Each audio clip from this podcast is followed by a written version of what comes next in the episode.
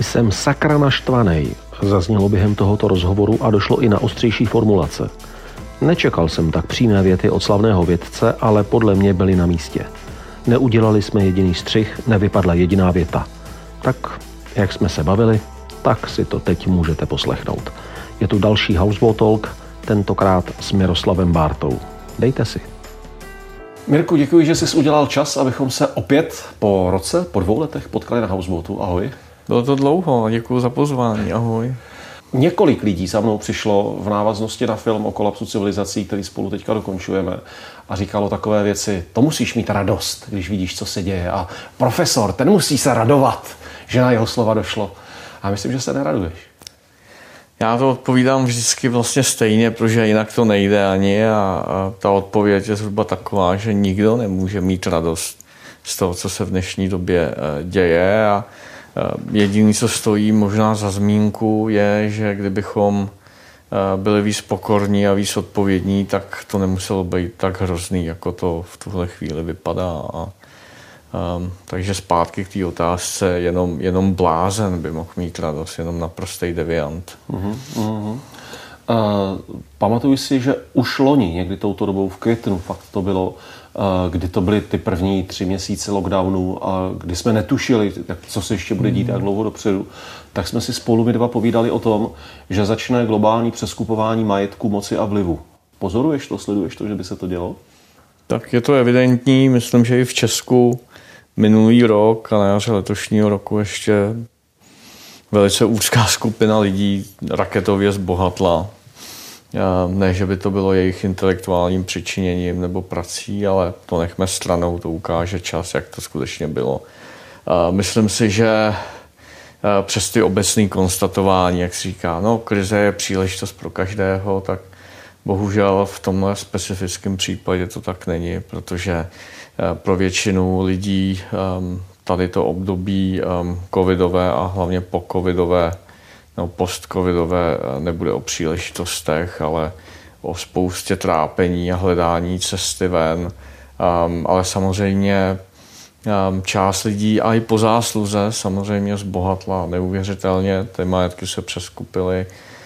Um, všechno, co se děje ve virtuálním světě, v online prostředí, tak samozřejmě tam tohle byla obrovská příležitost. Taky to vidíme ve statistikách.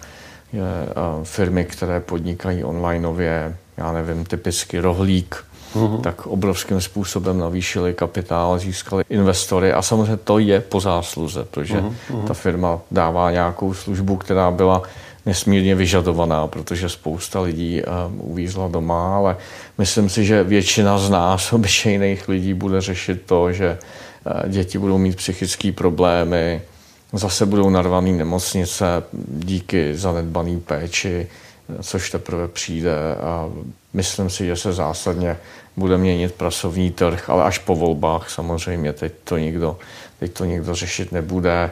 Bude se muset konsolidovat státní rozpočet, což taky naše současná vláda avizuje, že to nechá až té příští.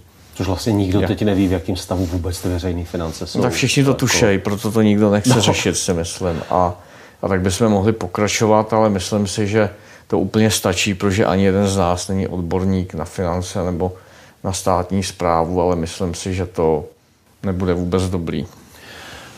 Zníš neoptimisticky, a to vím, že mnohdy umíš o i dramatických etapách a situacích mluvit s takovou jako energií, motivací. Já to začnu trochu rozdělovat. Část lidí, nějaká příležitost a růst. V zásadě i Houseboat je covidovým produktem, protože v době, kdy jsem nemohl cestovat a dělat jinou práci, tak jsem o to víc energie věnoval právě tomuto YouTubeovému kanálu a ten ohlas na něj poměrně dramaticky převyšuje, co mi kdo předvídal, ale pořád to jsou jako legrační čísla proti tomu uh, opravdu velkému nárůstu. Pak jsou, takže to jsou změny aktivit lidí. Mění se zvyky, mění se způsob soužití lidí i se sebou, s blízkými, s širším okolím. Druhá věc jsou šejdíři, jim tak pracovně řeknu, kteří zneužijí situace a jedou černé obchodování. Hmm. Takové to zvláštní přeprodávání respirátorů, prostorů v nákladních letadlech, a to by bylo dlouhý povídání. A pak je tady fungování elit a zacházení tady právě třeba s veřejnými penězi, s rozpočty a podobně. Mně se to jeví že české vládnoucí elity jednoznačně, ale mnoho elit na celém světě předvádí teda jako ztrátu legitimity v reálném čase. Jak se to jeví tobě? Nemusíš jmenovitě, vem to klidně i obecně, ne, abych testové pozice nenutil do nějakých politických výkladů. Já to sdílím, budu mluvit jenom obecně a, a začnu, musím se vrátit na začátek. Jak si začal povídat teď, tak svým způsobem přirozeně i tady ta um, covidová epidemie je velkou příležitostí nebo um, nabídkou, aby jsme se poučili, aby jsme spoustu věcí opravdu dělali dlouhodobě jinak, aby jsme měli nějaké strategické myšlení, ne v rámci volebních období, ale opravdu, aby jsme se snažili tuhle zem budovat, aby ustála budoucí krize. Protože jestli je něco jisté, kromě toho, že jednou nastane blackout, tak je to i to, že přijdou další krize a můžou být i mnohem horší, protože mm-hmm.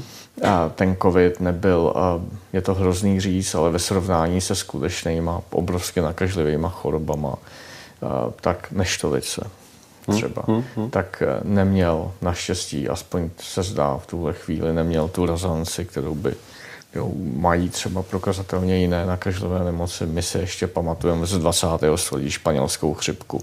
Takže kéž bychom se poučili. A pokud jde o ty elity, tak um, na to je v poslední době spousta knížek. Je to, je to velká otázka, hlavně pro sociologii, antropologii, ale uh, myslím si, že to je tím, že se nacházíme ve stádiu vývoje, kdy, kdy jsme vlastně zboštili uh, postavu odborníka specialisty. Mm. To znamená, a vidíme to od Spojených států po Evropu, že se do vedení často dostávají technokrati, kteří třeba perfektně umí zvládat jeden problém, ale nejsou schopni toho širokého nadhledu a vlastně nezohlední to, že když udělají jeden krok, tak ten krok vede ke spoustě dalších.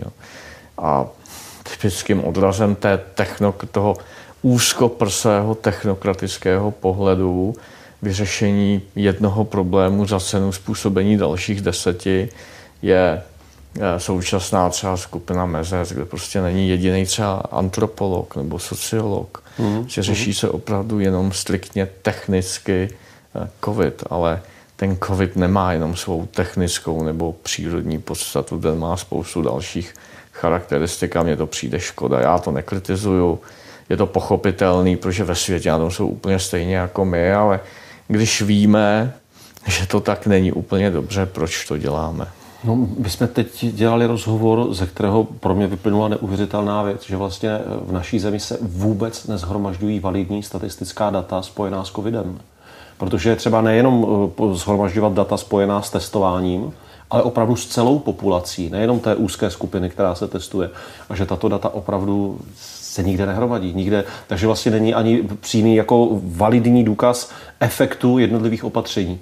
Vlastně se čeká, co to udělá s testováním, a když testování je dobrý, tak se jde dál. Ale aby se dalo o něco opřít z minulosti, a ten rok už by co si nabídnul, takže toto se vlastně neodehrává. No.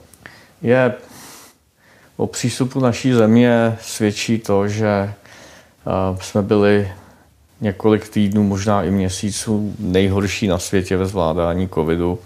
Já jsem si naposledy dělal jako amatér statistiky z dostupných dat, což je minimálně šest osm týdnů, než šla do tisku knížka Sedm zákonů, která vyjde příští týden, tak v průměru v Evropské unii umíralo na milion obyvatel osm set lidí. V Dánsku, které považuji za jednu z nejvyspělejších zemí občansky, to bylo čtyři sta a u nás to bylo dva tisíce čtyři sta. Hmm. Takže oproti průměru Evropské unie u nás zbytečně zemřelo na milion obyvatel tisíc šest set lidí navíc. To znamená na deset milionů je to šestnáct tisíc zmařených životů nad, nad úroveň Evropské unie. A my jsme nebyli ani na průměru Evropské unie a to je, to je vlastně člověk ani není navstekanej, ani naštvaný, ale jemu, jemu k pláči, protože mezi těma lidma určitě um, byli lidi, kteří tuhle zemi mohli posunout dál, když nemluvím o tom, že každý z těch lidí tady ten stát v rámci svých možností nějakým způsobem budoval, pokud to nebylo malý dítě. Naštěstí ty děti, jak se zdá, alespoň z těch dat, který skutečně tenhle stát má, tak ten covid nepostihuje děti tolik, mm-hmm. nebo nepostihoval. Knížka Sedm zákonů, jeden ze zákonů se právě týká fungování elit. Jak to bylo v historii, když nějaká společnost byla stižená chorobou, přírodním nějakým neštěstím, prostě nějakým vnějším vlivem, který by byl srovnatelný s tím, co se děje ve světě teď. Co se, co se dělo v minulosti? To je zase obrovská tématika, ale já jsem psal tu knížku, tak je tam ta kapitola o leadershipu a mluvím tam o tom, co je popisováno v knížce nazvané Kronika morového roku a popisuje to velkou morovou ránu v Londýně před několika mm-hmm. stoletími. A A co tam je důležité, je, že se popisuje, ale mor byl hodně nakažlivý, hodně nakažlivý. Tak se popisují dvě věci. Jednak, že londýnští radní se zasadili o to, aby ceny těch nejdůležitějších komodit, což tehdy nebyly roušky, ale byly to jiné věci, chleba, například sýr, maso, se i v rámci té krize, která je obrovskou příležitostí pro spekulanty, nepohnuly. Zůstaly vlastně stejné. A druhá věc toho leadershipu byla, že a, ti londýnští radní, přestože si byli vědomi toho nebezpečí, tak ty svý lidi neopustili. Chodili mezi ně, podporovali je, včetně londýnského takzvaného majora. Um, když se podíváme um, třeba na začátek té epidemie u nás na jaře minulého roku, tak um, bychom si mohli udělat takovou anketu, kdo z obyvatel českých měst viděl své komunální politiky mezi lidmi, aby je podporovali, aby jim dodávali odvahu a aby je nějakým způsobem inspirovali. Ale to je otázka, kterou tady nechávám volně, volně plout vzduchem. Co se v těch společnostech dělo potom? Proběhla ta změna, která nějakým způsobem zasáhla i elity, i společnost, i řízení té společnosti. Co se dělo dál v historii? Obvykle po těchto velkých krizích docházelo docházelo k novému, k novému rozmachu. Mm-hmm. Logicky, myslím, že i u nás dřív nebo později, doufám, věřím, dojde k dalšímu, k dalšímu nadechnutí, což bylo způsobeno vždycky trošku jiným mixem faktorů, ale bylo to třeba tím, že se zvedla cena lidské práce, protože lidí bylo míň, je to hrozný to říkat, ale tak to bylo. Um, takže lidi vydělávali víc, snížily se třeba ceny pozemků nebo nemovitostí, uh, takže lidi si mohli víc dovolit, tak to jsou celkem logické věci. V dnešní době uh, to bude trochu složitější, protože ten kapitál uh, je do značné míry virtuální, umožňuje se přelévat. Uh, v případě Česka uh, se ten kapitál nejen přelévá, což by bylo ještě dobře, ale hlavně ze země vylévá, což je což je ta další naše národní katastrofa, že odtud putují stovky miliard ročně, ročně ven a přirozeně nadnárodní firmy, které, které teď nebyly na tom úplně nejlépe, tak se budou snažit dohnat své ztráty. A my jsme výboj, výborná, výborná země, kde se ty ztráty dají dohánět. Takže nemáme mechanismy, které by nutily ty firmy danit u nás, nechávat tu, tu pořízení zisk. Ten kapitál reinvestovat nemáme. Dostatek velkých českých firm, které by byly schopny vyrobit výrobek od A do Z. Jsme montovnou Evropy, ať si kdo chce, co chce říká. A um, další naše katastrofa, bohužel. My se z toho asi nedostaneme dneska z těch neblahých věcí, ale tak člověk roste na problémech. A my máme tolik problémů, že můžeme růst hodně rychle a hodně vysoko. Tak je to, že jsme de facto nejdéle, nejdéle v Evropské unii aspoň drželi děti doma, pokud jde o školy. Jo. To, mm-hmm. to si myslím, že je jedna z těch největších katastrof, vlastně mnohem horší než nějaký kapitál. Protože kapitálem každé země jsou děti a vzdělaní lidé, ať už to jsou lidi, kteří umějí skvěle řemesla, nebo doktoři, kteří skvěle léčejí a samozřejmě lídři, kteří to myslejí s tou zemí dobře. Teď se dotkl věci, o které bych s tebou chtěl moc jako rád hovořit. Mám pocit, že všichni skloňují peníze. Veřejné rozpočty, taky jsme se toho dotkli. Zachránit podnikání, aby člověk vydělal, zachránit platy, zachránit nějak veřejné finance, ale že se málo mluví o těch sekundárních, o, té, o těch dalších vlnách, které budou nechorobové. Jedna z věcí, jak jsi říkal děti, já pozoruju na spolužácích našich holčiček, našich dětí, jak tam dochází fakt ke ztrátě určitých sociálních návyků. Zjišťuji, že x věcí z hlediska mezilidského vztahu jsou vlastně dovednosti. X věcí, které jsem považoval za automatické, najednou vidím na těch dětech, které třeba téměř rok nebyly ve škole, jak je nemají. A toto se samozřejmě do budoucna odrazí na naší společnosti.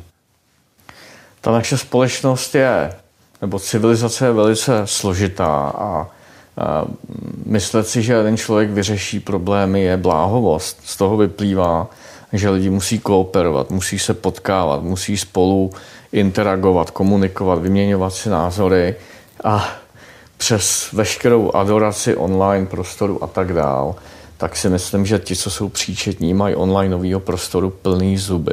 Mm-hmm. A nemůžou se dočkat toho, až ta komunikace bude zase normální, lidská, protože člověk je společenský tvor. A pokud tady budou velké ztráty v naší dovednosti s ostatními se scházet, komunikovat, vyměňovat si názory a k něčemu dospívat, tak pán Bůh s náma. Mm-hmm. To je, myslím, jak správně říkáš, i ty, jako veliký problém do budoucna, který souvisí vlastně s tím, že ty školy byly zavřený. A zase se dostávám k tomu začátku, že většina zemí, kromě těch opravdu největších, mají ty nejlepší univerzity, typicky Spojené státy, prostě nedomýšlej, když mají ty krizové štáby a nemají tam sociologii, psychologii, archeologii, historiky, aby si mohli šáhnout na komparativní materiál, na to, co víme, že bylo, jak to dopadalo.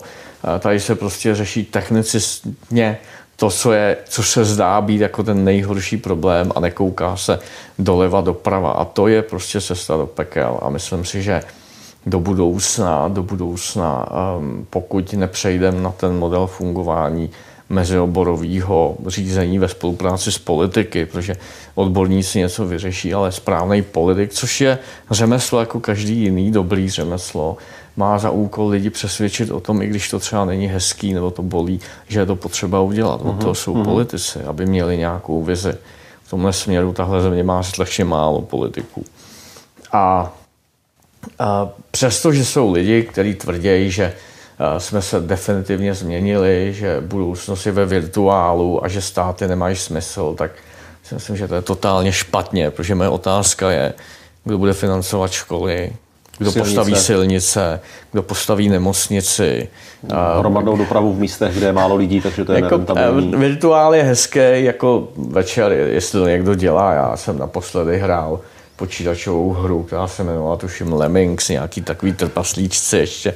Když jsem měl dvě stě osmdesát šest počítač stolní a pak už nějak, vlastně jsem na to ani neměl čas, ale tak dobře, tak ať ti lidi hrajou nějaký hry, nebo ať mají doma konzole, ale ať prostě hlavně nikdo neříká, že svět bude virtuální, nebude virtuální, to by byl konec tady. Jako neviděl jsem ještě virtuální, virtuální mlíko a neviděl jsem virtuální silnice, ani virtuální um, skutečnou školu. Děti prostě potřebují být pohromadě, to tak vidíme všude kolem. Prostě někdo tvrdí něco jiného, je to deviant. Hmm.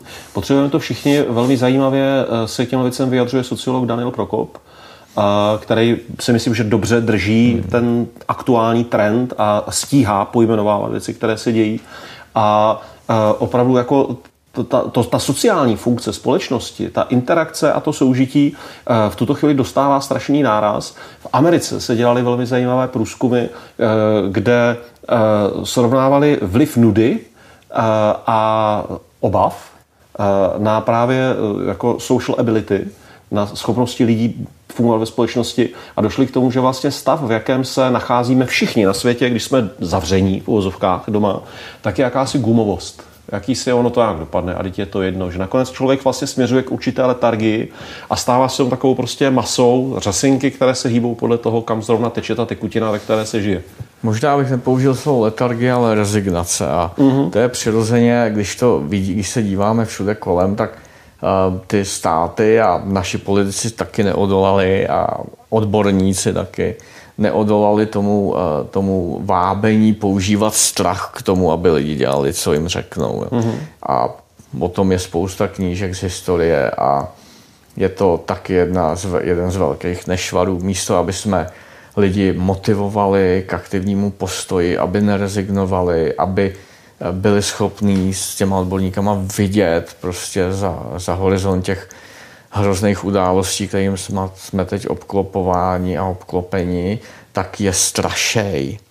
Mm-hmm. S tím a jdou do háje. Strašit lidi je velice nízký, podlý, nesmyslný, nefunkční. Ty lidi se mají inspirovat, motivovat a v tomhle případě jsme totálně selhali. Mm-hmm. Tady nebyl jediný politik, který by lidi, který by lidi jak, jak se říká, já nevím, tady to český slovo, cheer up, namotivoval, aby si řekli, my to zvládneme, my to zvládneme. A pak jsme viděli ob, ob týden jako v novinách a furt to pokračuje o, o párty zakázaných, kde byli jako lidi z veřejné sféry, z ministerstva, ze sportovní agentury typicky. A, a nic se nestalo vlastně, nic se nestalo, jede, jede se dál a přirozeně, když to lidi vidějí, tak si řeknou, no a když můžou oni, tak to neřeším, tak můžu i já, nic se neděje, je to v pořádku, já na vás vlastně kašlu. Co vy mi budete povídat, když vy sami nejste schopni se držet těch hodnot a toho nastavení, který nám tady kážete. To je jako velká, velká zkáza myšlenková, intelektuální, etická. To teda, jestli jsem se tě na začátku ptal, jestli máš radost, tak teď vím, že ty jsi pěkně naštvaný. Ale toho já jsem, já po jsem, no podívej se, Petře, oba máme Oba máme rodiče, za ty máme zodpovědnost. To, že domo, domy s pečovatelskou péčí, domovy důchodců jsou polovyprázdněné, to si nemusíme povídat. To tak, to tak Takže rodiče. My si nějak poradíme, si myslím, protože sice to je houseboat, sice, sice to půjde do, na veřejnost, ale myslím si, že ani jeden z nás se neposere. Mm-hmm. Prosím, abys to nevystříhal. Ne, ne, ne, já jsem pro to. A, a máme děti. Moc líbí, jak mluvíš. Já a máme souhlasím. děti. A jsme zodpovědní za ty děti. A mě fascinuje, že ty politici, který snad některý taky mají děti, vůbec nesejtějí tu zodpovědnost. Ano, já jsem naštvaný. Jsem sakra naštvaný. Mhm, mhm. Tak já to ještě přifouknu. Mám z toho radost, co říkáš, protože já jsem naštvaný v tématech, který vybírám na Houseboat. Chci probouzet aktivitu, vzít život do svých rukou, jít fungovat. Zvu lidi, kteří o tom mluví, tak, jak o tom mluvíš ty. Já se totiž hodně bojím, že žádnému politikovi na světě se nelíbí představa, že by měl opustit pozice, na kterých teď jsou. Mnohdy krizové řízení, ve kterém nemusí procházet standardní schvalovací procedury. Nemusí se dodržovat uh, domluvy napříč celou vládou, ale dá se fungovat direktivou. To jsou věci, to žádný politik na světě nebude chtít opustit. To jim chutná, to se jim líbí. To nemusím mluvit konkrétně o našich politicích, to se můžu podívat na mapu světa. Je to velmi často proto, že samozřejmě my dva asi nemáme vysvětlení všeho a nemáme ten potřebný vhled, ale myslím si, že to značný míry to je způsobený tím, že do politiky se dnes dostávají lidi, kteří de facto v životě občanským nic nedokázali. Nejsou to mistři svýho řemesla, nejsou to lidi, kteří by udělali prostě něco, co by svým způsobem garantovalo, že jejich jméno bude žít dál, i když odejdou z tohohle světa. A opřejmě řečeno, myslím, že my dva tuhle ambici máme, dělat věci, které mají smysl a které nás přežijou. A, takže tam jsou lidi, kteří prostě by se jinak velice často neuživili. A to je ta katastrofa, protože se těch pozic držejí um, jak, jak klíšťata. A to je přirozeně potom, když uh, ty, ty pozice jsou pos- obsazený těmahle lidma, tak uh, podle toho vypadá i spravování tohohle státu. Proto uh, já říkám, a myslím, že se nelišíme, že naše budoucnost není záležitost nějakých politiků, ale každýho z nás, každý z nás má šanci přispět. Tady to vidíme, co se stane, když se necháme vystrašit, zatlačit do domovů a nutit k rezignaci a pasivitě. Mm-hmm. Čísla na to jsou, já ty odkazy dohledám a dám je potom do popisky pod naše video. Ale víš co, ty čísla jsou důležitý, ale co je ještě důležitější je, jak lidi kolem sebe vnímají to svý prostředí. A já vidím kolem sebe nešťastný, frustrovaný, bezradný nebo rezignovaný lidi, ideál i v nejhorších případech, jako všechny tyhle ty charakteristiky, co jsem teď vyjmenoval dohromady, a to je prostě neštěstí. Jo. To, to je jako společnost, na tom nejsme, nejsme dobře a bude to trvat strašně dlouho a spoustu, spoustu potu a slz, než se, abych, abych parafrázoval Winstona Churchilla, kterýho mám moc rád, aby jsme se dostali někam, kam, kam patříme historicky, aby jsme byli hrdí na to, kde žijeme, na to, co jsme, kdo jsme. Uh-huh, uh-huh. No, kauza Vrbětice, to je takovej bordel. A když pak náš premiér požádá naše západní partnery o podporu, tak ty řeknou, že vlastně nemají zájem. Uh-huh, uh-huh. Což je informace dvěma směry. Což nám něco říká. Že? Něco nám to říká o tom, kam jsme to dotáhli. Jakým partnerem, pro koho jsme, nakolik kredibilní a nakolik... Nespolehlivý, nedůvěryhodný, nestabilní, malý, bezvýznamný. Hmm. Ale to není dáno tou zemí. To je dáno tou reprezentací to jak, a tím, jak, jak, jak v ní fungujeme my. Jak se chováme, protože je spousta malých zemí, které jsou um, velice sebevědomí a mají být na co hrdý. My taky samozřejmě máme být na co hrdý, ale neměl by to být furt jenom hokej, který to už dávno není, a naše historie. Mělo by to být něco, něco aktuálně a tam je teda trochu problém. Uh-huh, uh-huh. Tak to pojďme překlopit. Pojďme to překlopit, pojďme inspirovat. Pojďme si říkat, a jestli budeš mít příklady i z minulosti, na čem se postavily civilizace a kultury, které byly na dně, které na tom byly špatně. Začíná to u toho, u, u jednotlivce, že sám najde smysl, sám najde něco, v čem se otiskne, sám najde něco, v čem chce přinést uh, něco dobrého svému okolí. Nejenom, že se stará o sebe, ale že se rozhlídne kolem sebe a řekne fajn, s tímhle je třeba začít. Povídej. Gevekli tebe mě napadla, jako první samozřejmě. Já nemůžu, nemůžu rozdávat rozumy, ale co třeba vidím je, že skutečně každá společnost potřebuje nějakou vizi.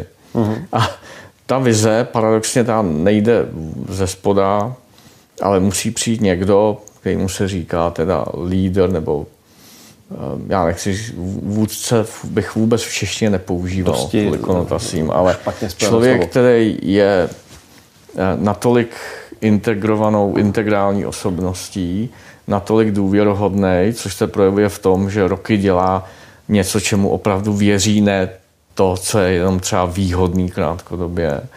A dokáže ty lidi zaujmout svýma názorama a dokáže změnit jejich myšlení, pokud, pokud si myslejí něco jiného a ten lídr tomu věří, co říká, tak dokáže tu společnost pohnout. A tohle, když lidi vidějí, věrohodnost, inspirativnost, tak se taky změní. Každý chce být lepší. To není tak, že v sobě máme jako puzení k nějakému podlýmu jednání, nízkosti a nezodpovědnosti. V každém z nás je spousta dobrýho a jde o toto probudit a najít. Jo. A když, naopak, když to jsou lidi, kteří v lidech budějí nízkost, zá, zá, závisti, strachy, tak to jsou ty dvě roviny.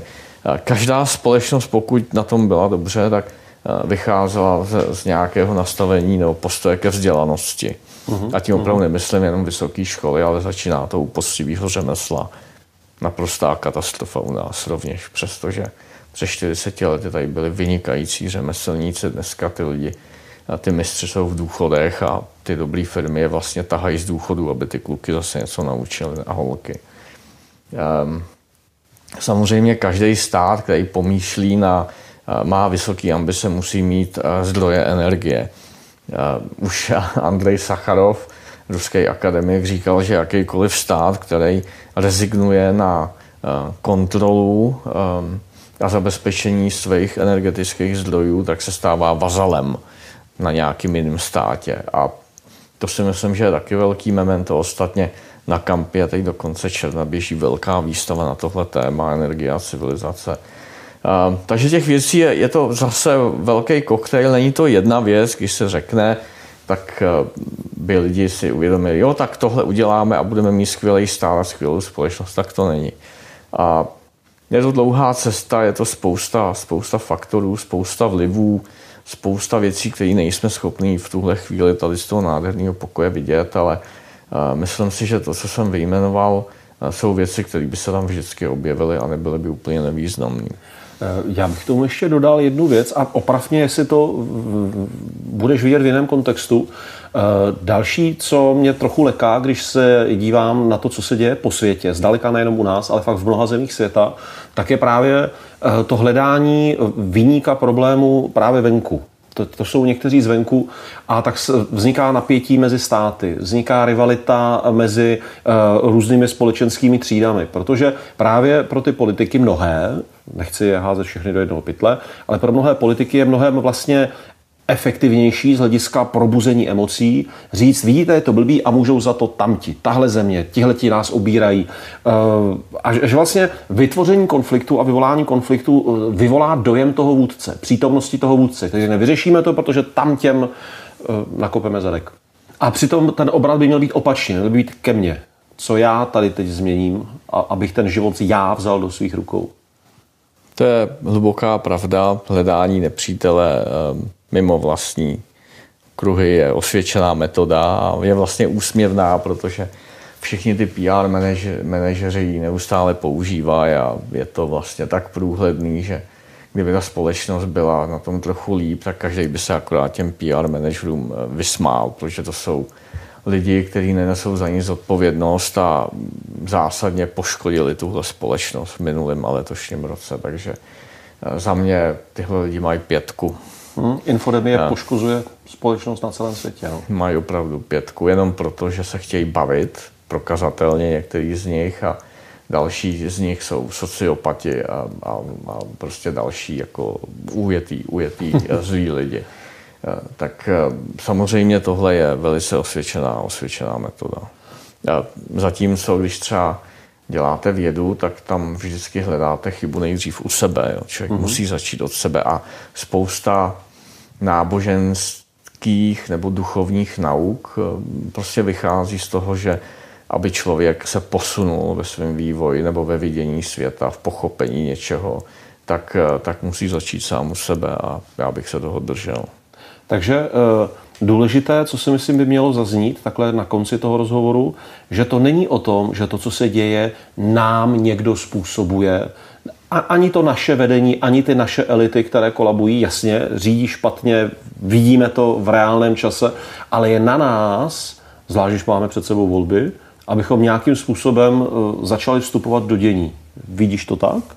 Vím to úplně stejně, když se vrátím k tvojí zmínce o našem filmu, tak ty naše okna do dějin světa v minulosti, v současnosti, pokud něco ukazují jasně, tak je to to, že vždycky si za to, jak to bylo, mohla ta společnost, konkrétní, konkrétní lidé a možná, když jsme to vůbec asi nezamýšleli, tak ten rozhovor dneska tak možná bychom oba mohli apelovat lidi na to, aby si uvědomili, že svět neřídí jenom politici a nějak, nějaký, něco, co je mimo nich, ale že do značné míry, přirozeně nemůžeme ovlivnit všechno, ale že do značné míry, jak to bude, záleží na nás, co chceme, co si necháme líbit, co jsme ochotni udělat nebo neudělat.